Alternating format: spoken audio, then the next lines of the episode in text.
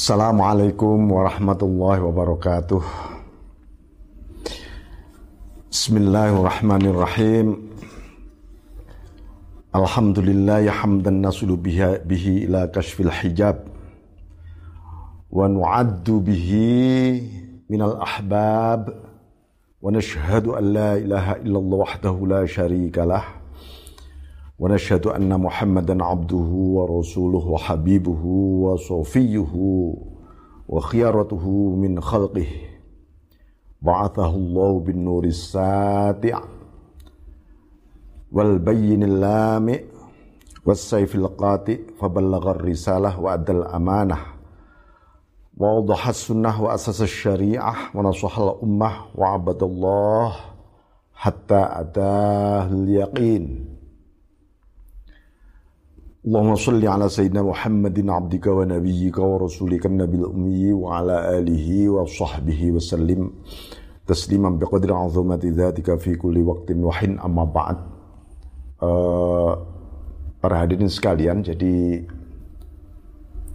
sekarang akan kita mulai kajian kitab khusus yaitu kitab uh, Halatu Ahlil Haqiqah Ma'allah ini adalah kitabnya ya halatu ahli haqiqah Allah ini.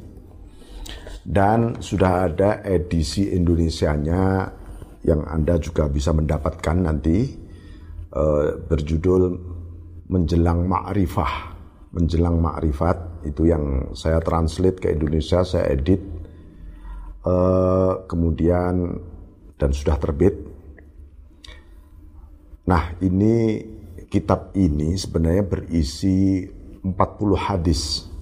Jadi banyak para ulama itu mengkodifikasi hadis yang disebut Kitabul Arba'in biasanya. Uh, Imam Nawawi, uh, beberapa imam yang lain termasuk adalah uh, Syekh Ahmad Ar-Rifai, uh, Hujjah wal Kutub, salah satu kutub aulia pada zamannya yaitu pada abad uh, eh, 6 Hijriah ya.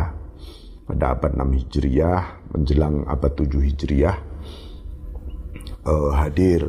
Ini adalah satu abad uh, antara Imam Al-Ghazali dan Syekh Abil Hasan Ash-Shadhili. Ya, antara Syekh Abdul Qadir Al-Jailani dan Syekh Muhyiddin Ibnu Arabi. Ini satu abad-abad cemerlang di dalam uh, dunia Islam. Karena apa? Karena sedang memancar nur ruhaniyah, nur spirit jiwa yang begitu dalam dari para ulama billah, ulama-ulamanya Allah yaitu para sufi agung, para aulia sebagai warathatul anbiya, warithun nabi, warithur rasul. Para pewaris nabi dan pewaris rasul melalui cerapan-cerapan ilmu pengetahuan dan cahaya ruhaniyahnya.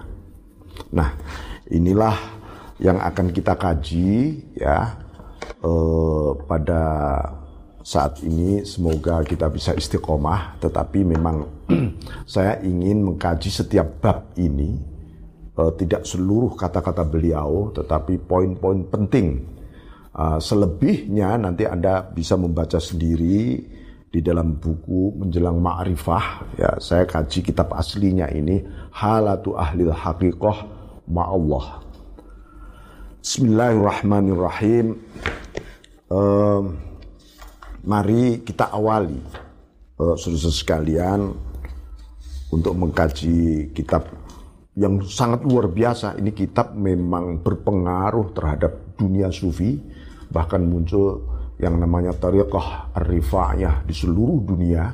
Dan ini kitab juga dikaji oleh berbagai pandangan aliran dunia sufi yaitu halatu ahli haqiqah ma'allah karena ini salah satu kitab yang begitu monumental dan menjadi salah satu magnum opus. Ya kalau Syekh Ibnu Athaillah memiliki al-hikam misalnya ah, beliau ini ada halatu ahli haqiqah Allah ini. Walaupun beliau juga ada kitabnya, kitab hikam beliau, ya, kitab hikamnya Syekh Ahmad Ar-Rifai yang suatu ketika juga akan kita kaji nanti. Mari kita awali lillahi ta'ala walir rasul wali jami' ashabih wali jami' awliya il muqarrabin syuhada wa salihin wal ulama il amilin uh, khususan Syekh Ahmad Ar-Rifai qaddasallahu sirrah wa radhiyallahu an al-fatihah billahi rajim. Bismillahirrahmanirrahim.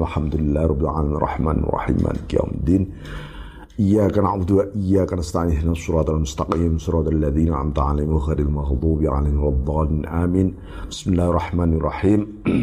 Ini pertama mengenai membahas mengenai jalan keimanan orang-orang yang arif billah bagaimana orang yang ma'rifah billah itu beriman seperti apa ya kira-kira nah tentu ini Seluruh kitab ini berbicara tentang makrifah, tentang hakikat, tentang makrifah. Jadi kalau kita kepingin mengenal dunia makrifah dalam suasana psikologis yang dialami oleh para aulia, para asfiya, para sufi itu seperti apa sebenarnya? Nah ini. Nah ini diawali setiap kajian beliau diawali dengan satu hadis. Ya, hadis ini uh, diriwayatkan dari beliau, guru beliau langsung sanatnya, tapi memang kemudian nantinya kalau dicari di dalam kitab-kitab Sahih Bukhari, Muslim, uh, Muwatta dan seterusnya ada di sana. Ya. Bismillahirrahmanirrahim. Ini riwayat haddatsana Syekh Al-Imam Al-Muqri Al-Qadi Al-Thiqah Ali Abdul Fadl Al-Wasiti bi madrasatih fi Wasit ketika beliau belajar di Wasit qala ambana Abu Ali Al-Hasan bin Ali bin uh, Ibn Muhadzab qala ambana Abu Bakar Ahmad bin Ja'far Al-Qadi'i qala ambana Abdullah bin Ahmad bin Hanbal qala haddathani abi qala haddathana Qutaibah bin Sa'id bin Al-Laith bin Sa'ad an Ibn Al-Hadi Muhammad bin Ibrahim bin Al-Harith an Amir bin Sa'ad anil Abbas bin Abdul Muttalib annahu sami'a Rasulullah sallallahu alaihi wasallam yaqul. Ini hadisnya dawuhnya Kanjeng Nabi, "Dzaqa ta'mal iman man radiya billahi rabba wa bil islami dina wa bi Muhammadin sallallahu alaihi wasallam nabiyya." Ah, ini artinya begini, um, orang akan merasakan iman jadi merasakan iman itu kayak apa. Jadi orang itu sudah percaya, yakin, beriman. Habis itu apa? Dirasakan betul sampai meresap di hati. Tapi orang yang bisa merasakan itu adalah siapa? Man rodiya billahi rabba. Orang yang ridho Allah sebagai Tuhannya Nah, ini kalimat yang sangat penting. Orang mungkin saja beriman, tapi kenapa tidak bisa merasakan iman?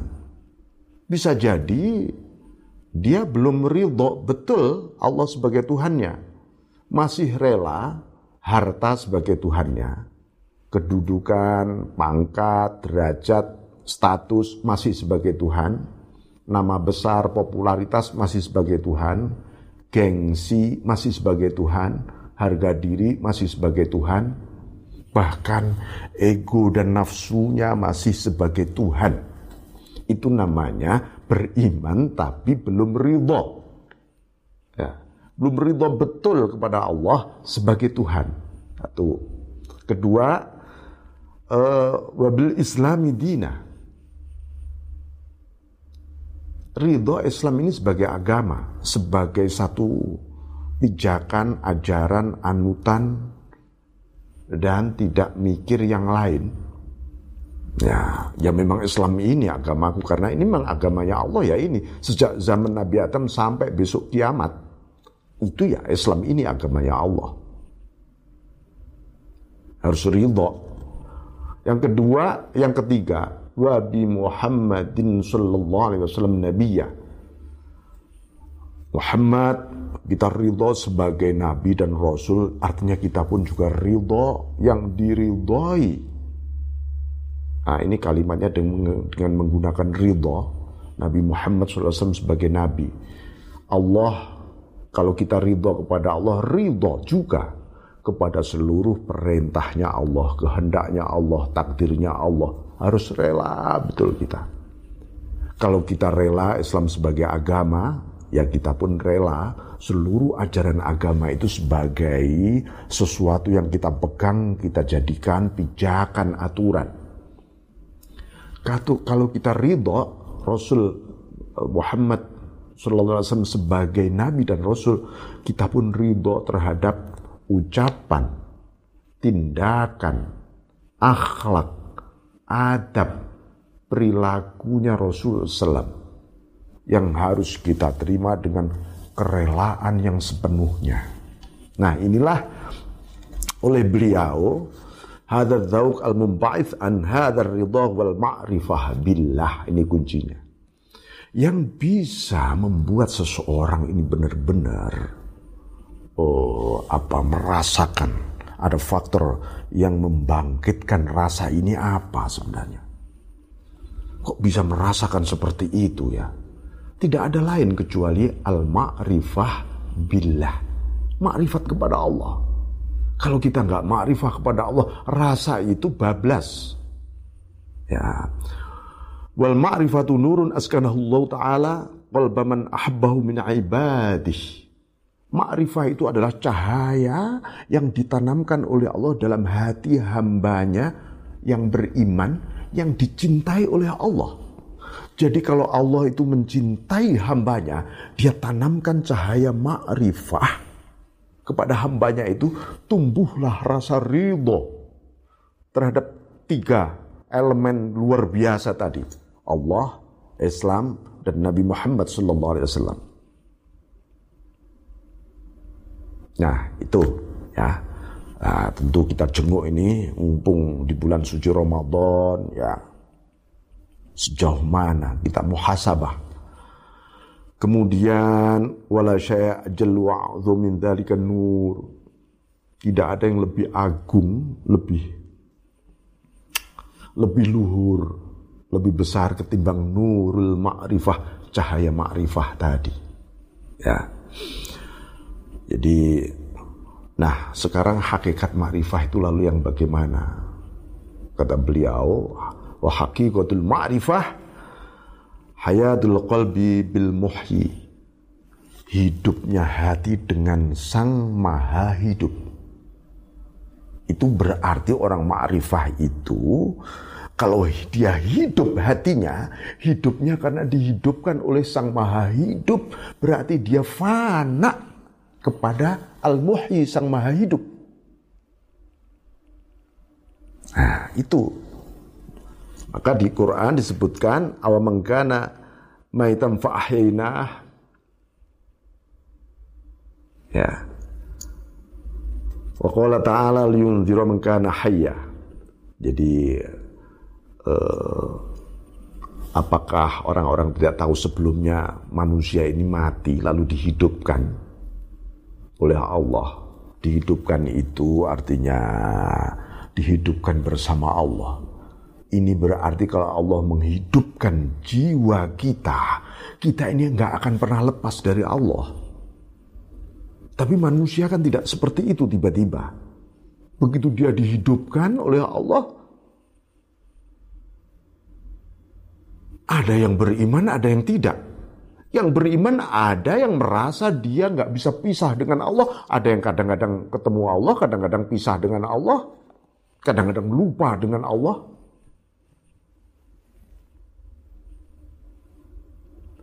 Kalau kita merasa hidup dengan Sang Maha Hidup berarti kita merasakan iman sebenarnya gitu. Kapan dan di mana saja Allah ada, hadir menghidupkan hati kita loh, menghidupkan hati kita terus. Wa qala subhanahu wa ta'ala Istajibu lillah walir rasul idza da'akum lima yuhyikum. Sebelumnya wala nuhyiyannahu hayatan thayyibah dan kami bakal menghidupkan mereka dengan hayatan thayyibah kehidupan yang thayyibah kehidupan yang toyibah, Yang bagus itu apa sebenarnya? Kehidupan hati kita. Kalau Allah menghidupkan hati kita pada satu atmosfer kebajikan, keindahan, wah itu namanya Anda masuk di dalam wilayah hayatan thayyibah. Itu hayatan thayyibah itu di sini, bukan di wilayah lahiriah, di sini termasuk bagus nggak sih hatiku ini dengan bersama Allah ini.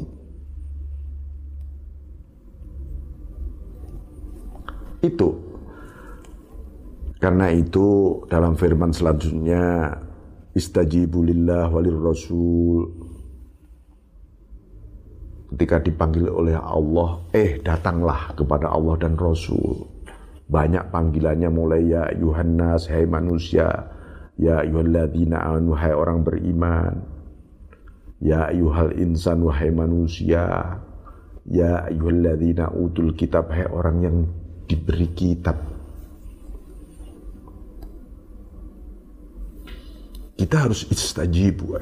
Iya, lebih harus hati kita ini hadir. Idza da'akum lima yuhyikum. Ketika memanggilmu karena ada sesuatu yang menghidupkan jiwamu itu.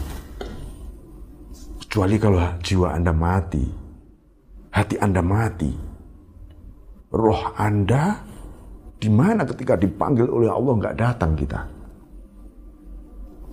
Bismillahirrahmanirrahim. Ah, ini uh, apa menggambarkan uh, suasana ya sedikit mengenai uh, ma'rifah ya ma'rifah. Jadi setidaknya disebutkan oleh beliau fama matat nafsuhu ba'udat anhu dunya wa matat qalbu ba'uda anhu maulah. Kalau orang nafsunya, dirinya mati, dia tentu bebas lepas dari dunia. Tapi kalau hatinya yang mati, ya, dia jauh dari Tuhannya. Alhamdulillah.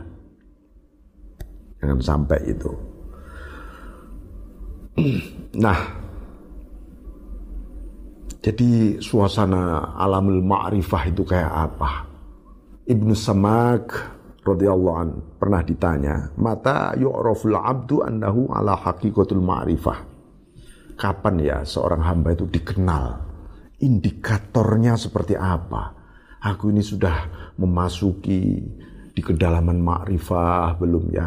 Aku beriman bertahun-tahun sudah belum ya? Gitu. Beliau menjawab, "Wala idza syahadal haq bi'aini i'tibarih fanian angkul lima siwah." Ketika dia menyaksikan Allah Subhanahu wa taala dengan mata hati renungan kontemplatifnya itu adalah dengan uh, apa itu dengan mata hati, dengan basirahnya. Ya. Lalu dia fana tiba-tiba. Ya Allah, aku ini nggak ada. Engkau, aku hanya bayang-bayang. Yang ada hanya engkau Allah. Fanian angkuli mazwa. Fana. Salah satu tanda orang arif itu pasti fana mahabbah, fana, musyahadah, syahadal haq. Ya, menyaksikan Allah, fana dia dan apa itu tumbuh rasa cinta yang luar biasa kepada Allah Subhanahu wa taala. Jadi uh, fikdanu ru'yati masiwah. Jadi yang disebut para arif itu ya selalu kehilangan Eh, pandangan segala hal selain Allah. Jadi nanti bagaimana? Apakah dia nggak hidup normal kemudian di dunia? Oh malah sangat-sangat super normal, sempurna normalnya. Kenapa? Karena dia hidup, bergaul, memandang, bergerak, mendengar, melihat bersama penglihatannya Allah, pendengarannya Allah, tangannya Allah, gerakan ilahiyah Apakah tidak sempurna itu? Dia fana kepada Allah. Nah itu uh, Bismillahirrahmanirrahim ini uh, tentang ma'rifatullah. Lalu beliau kutip ya ini nanti saya ambil pointers-pointers utama di dalam bab ini antara lain definisi tentang ma'rifatullah. Beliau kutip pandangan uh, Yahya bin Mu'ad Ar-Razi rahimahullah salah satu sufi besar dari ulama salaf itu Yahya bin Mu'ad Ar-Razi. Ya, beliau punya satu kitab khusus mengenai tafsir, mengenai tasawuf. Uh, Al-ma'rifatu qurbul qalbi ilal qarib wa muraqabatur ruh lil habib wal infirat anil kulli bil malikil mujib. Ini sebuah definisi tentang makrifah tidak sekadar definisi secara filosofis, tetapi definisi secara amali. Artinya secara amali itu uh, manusia ketika diungkapkan definisi merasa mempraktekkan dia seperti kita ini masuk ke dalamnya. Beliau sebutkan korbul habib, korbul qalbi ilal qurib, yaitu intimate rasa dekat intimnya hati kepada Sang Maha Dekat. Sang Maha Dekat itu adalah Allah yang Maha Dekat itu tidak bisa dipahami dengan jarak, ukuran, ruang, dan waktu. Tapi kesadaran bahwa dia lebih dekat dibanding kita itu adalah kita memahami Sang Maha Dekat. Ya, wa muraqabatur ruh lil habib Sementara spiritnya adalah spirit cinta kepada sang kekasih. Untukmu Allah, demi engkau Allah. Segalanya untukmu Tuhan. Lil Habib kepada kekasihnya. Bukan sekedar dia memanggil Allah sebagai Tuhannya, tetapi kekasihnya. Itu tanda arif. Nah, wal infirat anil kulli bil malikil mujib. Infirat hatinya menyendiri, infirat itu menyendiri hanya kepada engkau saja ya Allah. Hatiku bukan untuk yang lain. Mungkin mataku, telingaku, pikiranku bisa bercakrawala dengan yang lain. Berapresiasi dengan yang lain. Hatiku hanya untukmu. Itu namanya infirat tanda orang itu arif. Dan ini sebuah rahasia. Sebuah rahasia yang sangat privat, sangat individual, sangat spesial. Nah itu, itu salah satu definisi kemakrifatan ya. Nah yang menarik fa'inal arif yashuluhu uh, ilmullah ta'ala an asbab. Sang arif itu antara lain karakternya pengetahuan ilahiyah yang dia buka itu bukan didasarkan logika sebab akibat. Maksudnya apa? Dia memandang sesuatu, oh ini benar, ini ini karena ini itu dan seterusnya. Karena logikanya begini tidak. Para arifun. Ini karena Allah. Ketika meminum minuman yang manis, para ilmuwan mengatakan oh ini karena ada unsur gula. Para arif tidak. Kenapa ini manis? Karena Allah membuat manis ini semua. Itu di dalam hati terdalam sang arif. Bagaimana dia tidak mensyukuri semua apa yang dia rasakan? Wong semuanya Allah yang dia rasakan. Bukan yang lain. Itu tanda orang arif. Kemudian faidana nadhara ilahil khalq istajhalu wa yakunu abadan fi midanil azamah. Sementara bisa jadi para makhluk lain menganggap oh ini orang bodoh gila ini. Padahal dia arif. Pandangannya arif. Karena pandangan-pandangannya kadang-kadang tidak masuk akal. Karena melampaui logika. Nah, itu Bismillahirrahmanirrahim selamanya ada di medan keagungan. Dia seperti lebur dalam keagungan ilahi. Dia nggak kepengen lepas di sana. Uh, uh, walahan bainal khalq faidha ra'u istajannuh uh, jadi kalau makhluk masa, malah menganggap orang ini dianggap gila gitu gila kadang-kadang seperti itu nah wa yakunu bi kulli faniyan uh, bihubbi jalali azamati ta'ala mashghulan amman siwa fa idza absaruhu istadhashu. Jadi seperti itu ya. Full azamahnya Allah yang uh, melimpah sampai dia tidak memiliki kesempatan apa pun dengan makhluk. Hatinya ini hatinya full Allah. Nah ini uh, gambaran tentang uh, ma'rifah ya. Nah ada satu di bab ini yang cukup menarik, uh, ya cukup menarik mengenai uh, apa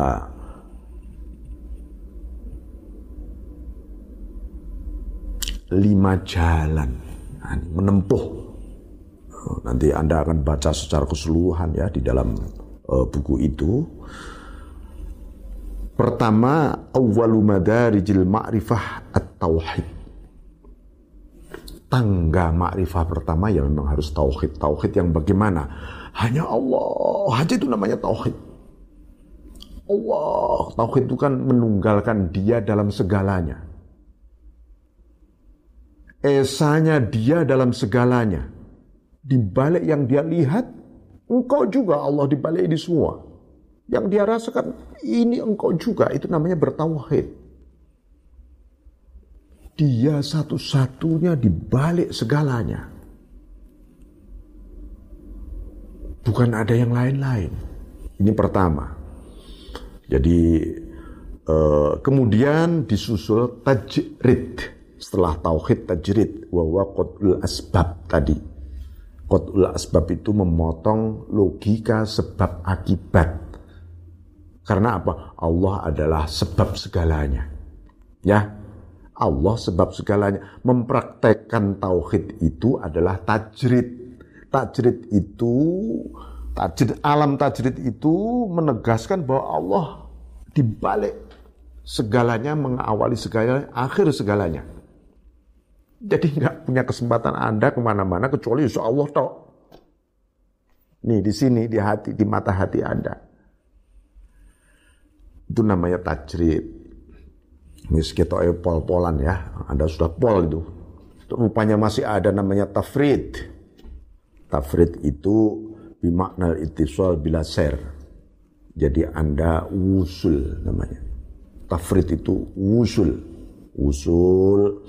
Jadi wusul itu Anda namanya nyambung. Nyambungnya tidak nyambung dua benda, dua zat. Bukan memandangnya bukan dengan mata, juga bukan dengan apa-apa. Adalah sebuah kesadaran Allah adalah mutlak yang maha ada dan yang lain tidak ada. Dalam diri Anda. Nah itu. Nah metodenya, metodenya lima menurut Syekh Ahmad Arifai awaluha satu al khosyah fi wal alaniyah. Bangun bangun rasa takut dan cinta lahir maupun batin paling dalam. Hakikoh maupun syariah. Penuh dengan rasa cinta dan takut kepada Allah. Cinta dan takut berpadu jadi satu. Itu namanya khosyah tuh ya Dua. Al-inqiyat lahu fil ubudiyah. Berpegang teguh ya, kepada Allah di dalam ubudiyah. Ubudiyah itu antak sudah hendaknya engkau menuju kepada Allah. Menghamba. Menghamba.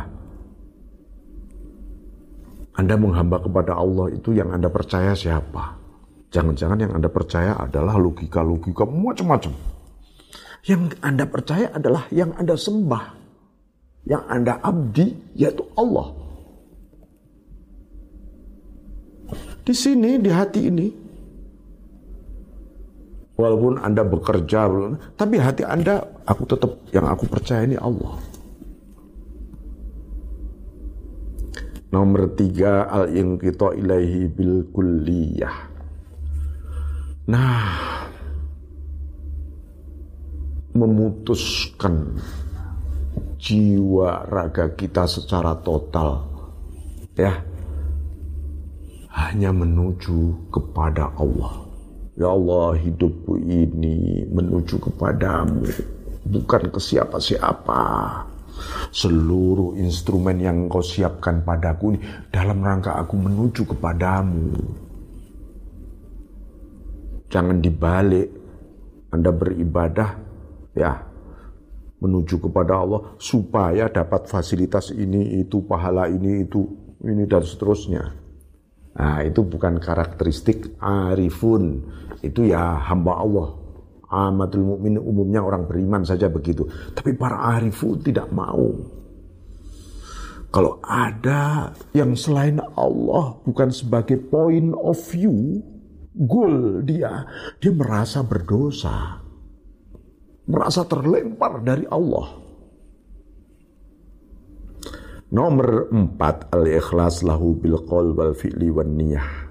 Ikhlas. Ikhlas itu hanya untukmu Allah. Lillahi ta'ala. Baik dalam ucapan, tindakan maupun niat. Semua jadi satu. Lillahi ta'ala. Hanya untukmu Allah. Hanya bagimu. Dan ini semua milikmu Allah. Nomor lima al-muraqabah fi kulli khatratin walahdhah. Anda harus terus muraqabah.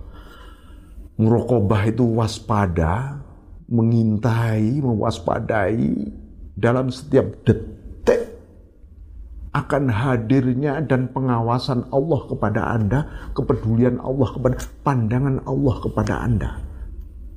Enggak sedetik pun Anda tidak dipandang oleh Allah. Ini alam semesta ini sedetik saja tidak dipandang oleh Allah, hangus tiba-tiba. Jadi hati kita sering hangus ini hati kita ini karena kita merasa tidak dipandang oleh Allah. Astagfirullah. Kita harus bertobat itu, ya. Jadi ini adalah uh, Para arifun merasakan iman kepada Allah.